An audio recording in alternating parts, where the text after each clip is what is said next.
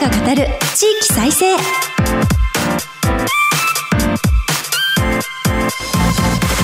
日本経済新聞の支局記者が語る地域再生。番組進行を務めます古き良き時代から来ました真面目なアイドル、真面目にアイドル、ユフィこと寺島由布です。まもなくクリスマスですね。皆さんどう過ごされるんでしょうか。私はにじゅうよっかのクリスマスイブはファンクラブ会員の皆さんと一緒にクリスマスクルージングをする予定です。そしてにじゅうごにちはクリスマスネットサイン会を配信する予定です。コロナ禍以降、特にイベントことがあるときにリアルでもそしてリモートでも楽しんでいただけるようにと両面で考えるようになりました。イブはリアルイベント、そしてクリスマス当日はリモートでという今年の過ごし方になったんですけれども、ぜひ全国各地クリスマスまだ予定が埋まってない方いらしたらユフィのイベントもご活用ください。そんな私寺島由布は早稲田大学在学中のにせんじゅうさんねんからソロアイドルとして活動しています。ゆるキャラ好きアイドルとしてゆるキャラグランプリをはじめ各地のキャラクターイベントで エムシー も担当してきました。どうぞよろしくお願いいたします。今日本経済新聞の電子版では人口減少、産業活性化などの課題解決に取り組む地域の姿をデータで読む地域再生という特設サイトから記事を日々発信しています。この番組では日本経済新聞のごじゅうを超える支社・支局ネットワークを生かして毎回一つの地域にフォーカス。記者が知る地域の今を伝え、地域の魅力も紹介します。日経電子版から地域ニュースもピックアップしてお届けします。さて今日は先週に続いて鳥取県に注目します。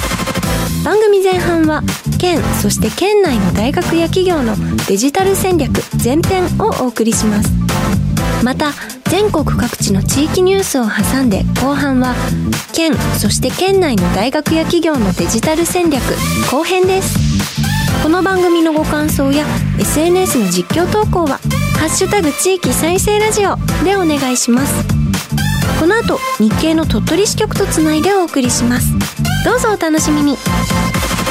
支局記者が語る地域再生。この番組は日本経済新聞社の提供でお送りします。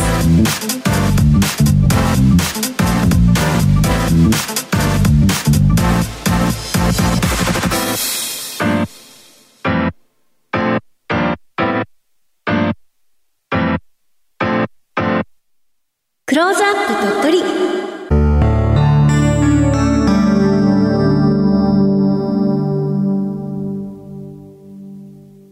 このコーナーでは毎回都道府県リレー担当地域を紹介します。今回は鳥取支局です。ここからはマイクロソフトチームズを利用してお送りします。日本経済新聞鳥取支局長の毛塚正夫さんとつながっています。鳥取にいらっしゃる毛塚さん、今週もよろしくお願いいたします。ユッフィーさん、よろしくお願いします。お願いいたします。はじめに日本経済新聞の鳥取支局はどのあたりにあるのか教えてください。はい、鳥取駅から北側に歩いてじゅうごふん程度、県庁までじゅっぷん強の場所にある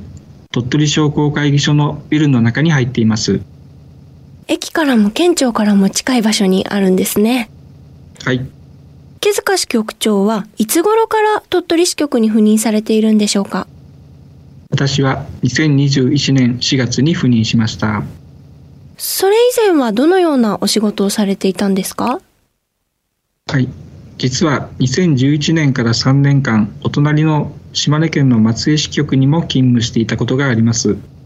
その当時は東日本大震災直後で停止したばかりの島根原発をどうするのか、安全対策はなどといったテーマで忙しかった思い出があります。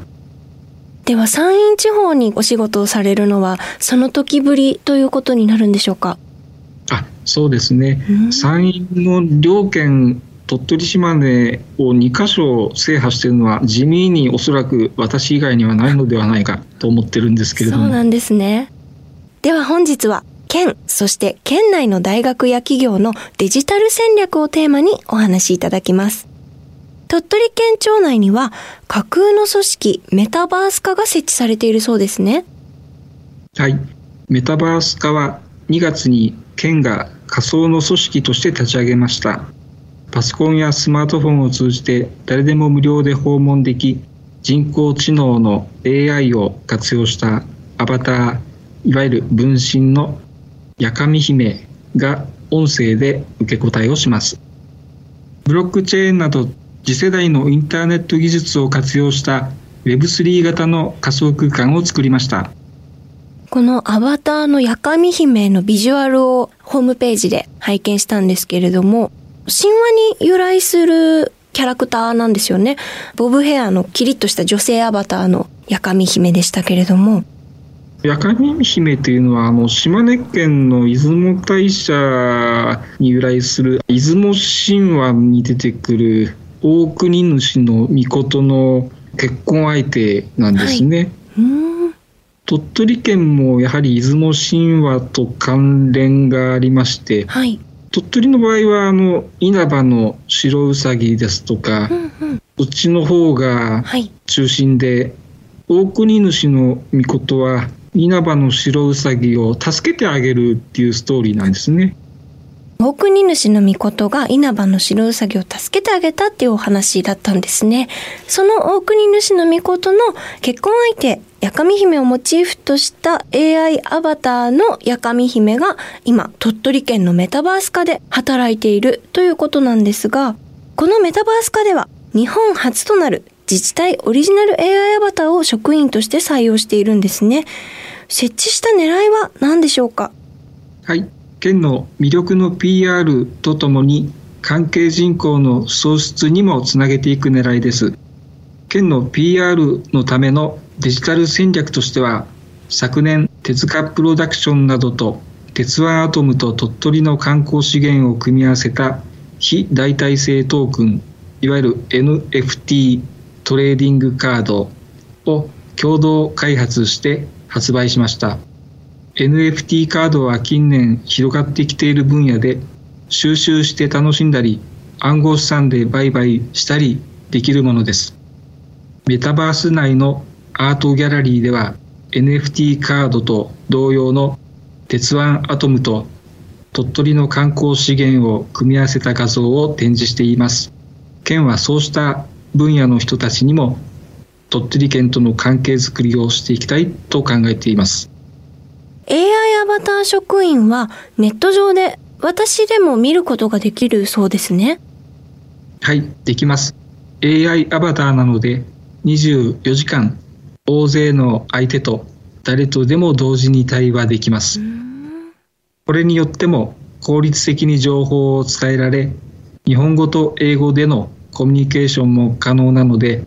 海外への ピーアール やインバウンド獲得の手段にもなると期待されています。鳥取県のデジタル戦略は今後どのような計画で進めていくのでしょうか。また、どのような課題解決につなげていくことが望まれますか？はい、メタバース化の取り組みもそうですが、デジタルというのは省力化に大きく役立つものです。このため、人口最小の県である鳥取にとっては大きな武器になってくるとも言えます。その一方でリスクもあります。例えば、チャット ジーティーピー について、鳥取県では独自のガイドラインにのっとった形での暫定利用を始めています。事務作業の補助ですとか、ヒント集めのみに使用する機密情報を入力しないなどといった条件を定めています。情報漏洩だけでなく、職員の自分の頭で考える力を失わせたり、現場へ足を運んで調べるといったことがおろそかになったりといった役所の職員としての仕事の質に変容を迫る可能性もあります。どう省力化などのメリットを生かし、デメリットを抑え込みながらうまく付き合っていくかが大きなテーマになってきています。平井知事は記者会見で、ちゃんと地道に、これはチャット ジーピーティー のもじったダジャレですけれども、そうしたダジャレ混じりにデジタルにばかり頼りすぎることを戒めていました。先週からお話を伺うに、平井知事はなかなかダジャレ好きな方なんですかね。そうですね、もともとあの平井知事は有名なダジャレがありまして、はい、鳥取は砂丘が有名ですけども、はい、スターバックスコーヒージャパンが島根県に店舗を出した時に、はい、唯一鳥取だけスタバのない県になってしまったんですね、はい、その時にまあ自虐的なダジャレとして知事は鳥取にはスタバはないけど砂場はあるっていうふうなダジャレを言いまして、はい、砂場というのは砂丘のことなんですが、はい、まあそれがちょっとした話題になったわけですね、はい、そのやっぱり ピーアール 効果に知事も気がついたんでしょうね。 ピーアール につながる戦術の一つとしてダジャレをまあ乱発するようになったってことでありますここまでは鳥取県のデジタル戦略についてご紹介いただきました。お話は日本経済新聞鳥取支局長の毛塚正夫さんでした。ありがとうございます。ありがとうございます。毛塚さんには後ほど再びご登場いただきます。日本経済新聞の支局記者が語る地域再生、日経電子版地域ニュースヘッドライン。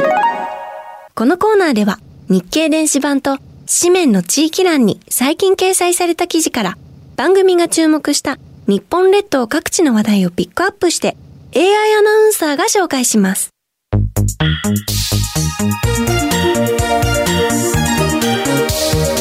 最初のニュースです。金沢の兼六園、散策より楽しく北陸新幹線延伸で集客策。一般公開からひゃくごじゅうねんの節目をにせんにじゅうよねんに迎える金沢市の兼六園で散策をもっと楽しんでもらうための新たな仕掛けが相次いでいます。地元の観光協会は修学旅行生らに エスディージーズ 持続可能な開発目標のツーリズムを提案するほか、自動音声ガイドの導入も計画します。近郊のホテルも見どころを伝える講座を開催し、にせんにじゅうよねんさんがつの北陸新幹線敦賀延伸を一大好機と捉えて、地域一丸で集客を強化します。次のニュースです。滋賀県交通税本格論議へ、全国初ビジョン素案に明記。滋賀県はじゅうよっか、にせんよんじゅうねんだいに向けて持続可能な地域交通の確保を目指す滋賀地域交通ビジョンの素案を県議会の土木交通警察企業常任委員会に報告しました。財源の候補の一つとして三日月大蔵知事が構想する全国初の交通税を明記しています。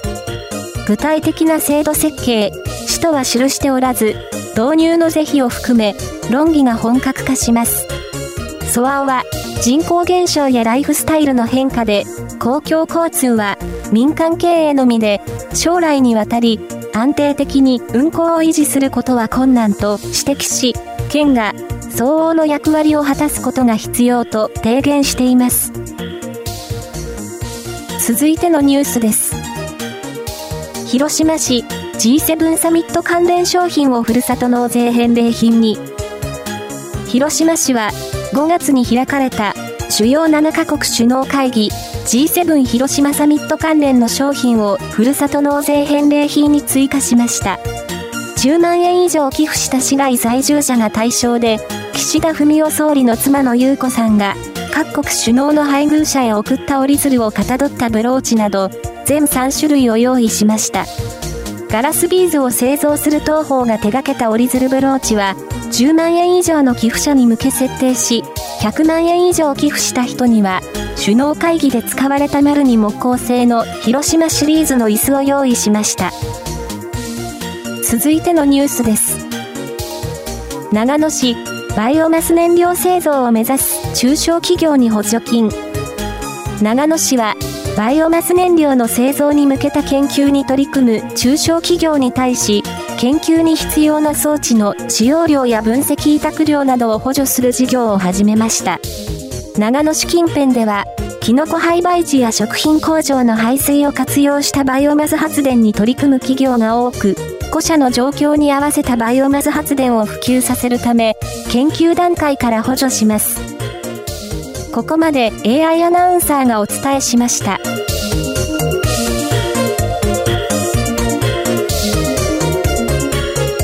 以上、日経電子版地域ニュースヘッドラインでした。ご紹介した記事の全文は、日本経済新聞の電子版でご覧ください。支局記者が語る地域再生。引き続き、日本経済新聞鳥取支局長の毛塚正夫さんにお話を伺います。ここからは、県、そして県内の大学や企業のデジタル戦略後編です。鳥取大学のデジタル戦略もご紹介いただきます。米子市内にある鳥取大学病院は手術支援ロボットを使った治療を行っているそうですね。はい。鳥取大学医学部附属病院ではロボット手術の取り組みに乗り出したにせんじゅうねん以降、直近じゅうがつ末までに累計手術実績はにせんななひゃくじゅうろっけんに達しました。にせんじゅうねんにアメリカ製ダヴィンチ、にせんにじゅうにねんにがつには国産の火の鳥、今年さんがつにアイルランドの医療機器メーカー大手メドトロニックが開発したヒューゴラスシステムを導入し、現在さんメーカー合計よんだいを活用しています。鳥取大学病院は手術支援ロボットの導入により、どのような課題解決ができるんでしょうか。はい、ロボット手術というのは、オペレーションユニットと呼ばれる装置から伸びるアームの先端に患部をつまんだり切除したりする器具が装着されていて、患者の体に小さな穴を開けてアームを挿入し、患部まで届くようになっています。操作する医師はサージョンコックピットと呼ばれる装置で、モニターに映る患部映像を見ながら両手両足を使ってアームを動かして手術をします。コンピューター制御ですので、手ぶれなどがなく正確に手術ができることや、切開する部分が最小限で済むため、患者の負担も少なくて済みます。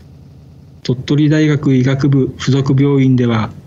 ロボット手術に関連した機器や技術の開発のほか、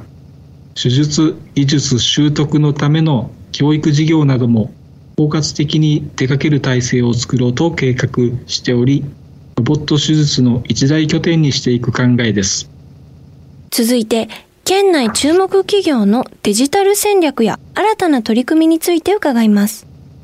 自動車世界大手、ヨーロッパステランティス傘下のフィアットの内装交換パーツなどを製造・販売するスタートアップが鳥取県内にあるそうですね。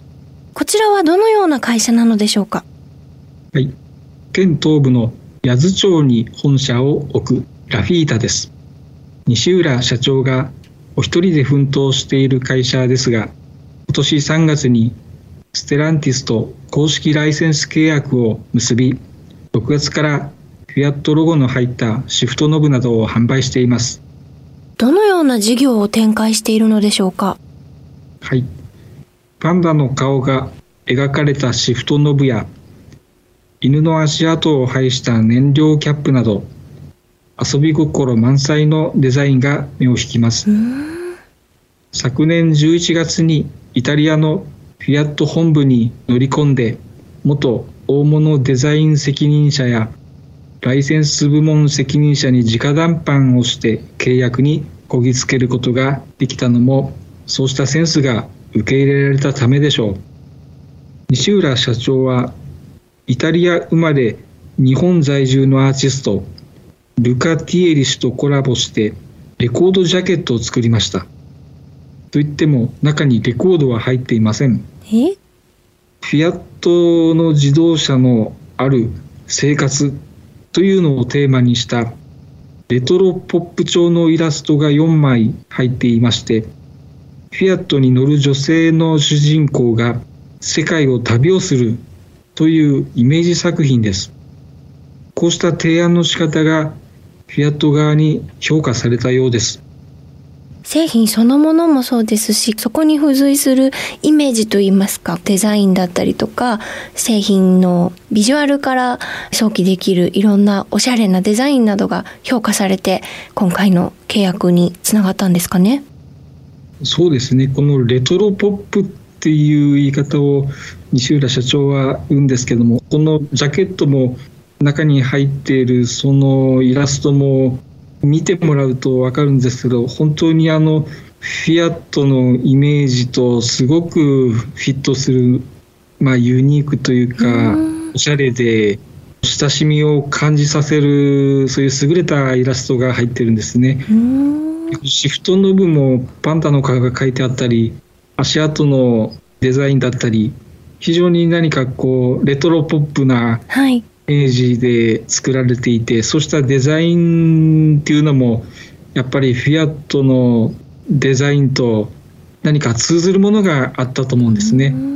そうしたデザインセンスと ピーアール の仕方っていうのも相乗効果でうまくフィアット側を説得することに役立ったようですね。その他、かつて鳥取県の製造業をリードしていた鳥取山陽電機の流れを組んだ会社、山陽テクノソリューションズ鳥取が今年の初め、社名をリムノに変えました。この経緯を教えてください。はい。鳥取山陽電機というのは、せんきゅうひゃくろくじゅうねんだいに鳥取市などが誘致してきた企業で、最盛期には約さんぜんにんの従業員を雇っていて、鳥取市の地域経済を支える上での大きな存在でしたが、その後事業の再編縮小を経て、現在はジニア&アーレイ鳥取の傘下のリムノになりました。新社名に変更されて、どのような会社に生まれ変わったのでしょうか。はい、じゅうがつついたち現在の従業員数はにひゃくよんじゅうななにんです。かつての鳥取山陽時代と比べるとかなり小さくなってしまいましたが、にせんにじゅういちねんに就任した木村社長の下で、自社ブランドの製品サービスを展開していく戦略を打ち出しました。オープンイノベーション拠点を作って、地域のニーズを拾い上げる中から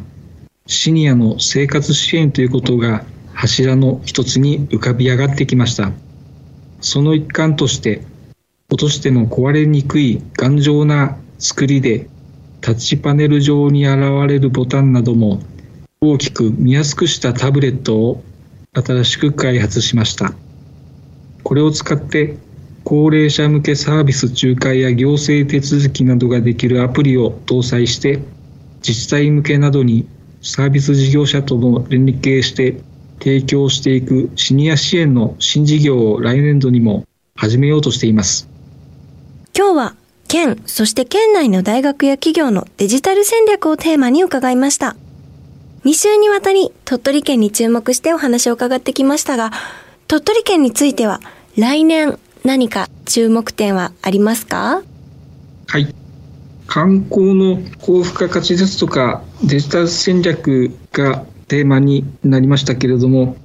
いずれも人口減少が進む流れの中で大きな意味を持ってくる取り組みです。特に人口最小県の鳥取にとっては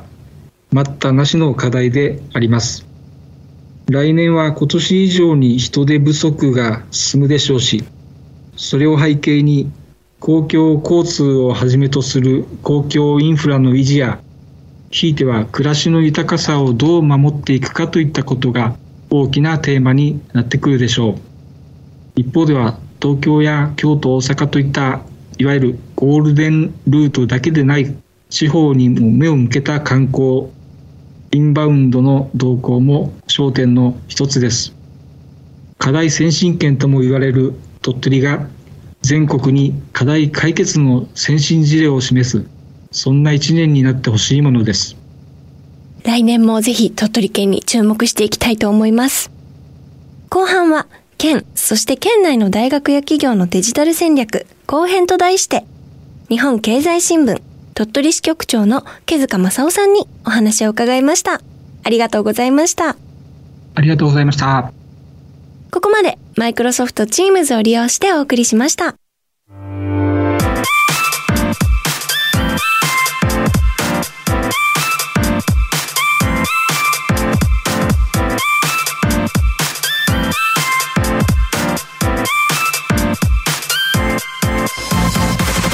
経済新聞の支局記者が語る地域再生、に週にわたり鳥取支局長の毛塚正夫さんにリポートしていただきました。今回は県そして県内の大学や企業のデジタル戦略についてお話をいただきました。鳥取県にメタバース化という架空の化ができたというお話を伺いましたが、実はゆるキャラ界でもメタバース化が進んでいまして、今年の秋からゆるバースというイベントが始まりました。ゆるキャラグランプリの後継イベントとして、ゆるキャラたちにメタバース空間でも触れ合えるよという形で始まったイベントです。災害だったりパンデミックがまた起きてしまったとしても、リアル以外の場で集まれるような場を作ろうという取り組みだったんですけれども、実際に会えなくてもキャラクターたちと触れ合える場がまた新しくできました。そうしたメタバース空間での触れ合いをきっかけに、その地域のファンになったり、その地域に実際に足を運んでみようと思ったりすることもありますので、地域活性のためにメタバースを活用した取り組みというのは今後も広がっていくのかなと、今日のお話を通じて感じました。さて、この番組は放送後ポッドキャストでも配信します。日経電子版からも聴取できますので、ぜひご利用ください。また、ラジコのタイムフリー機能で放送からいっしゅうかん以内でしたらいつでもまたお聞きいただけます。番組のご感想はハッシュタグ地域再生ラジオで実況投稿してください。それではそろそろお別れです。そして皆様にお知らせがございます。この番組支局記者が語る地域再生は来週にじゅうろくにちの放送で一旦お休みとなります。ここまでお聞きいただきまして本当にありがとうございます。来週は北九州支局からのリポートをお届けします。次回もどうぞお楽しみに。ここまでのお相手はゆっぴーこと寺島由布でした。支局記者が語る地域再生、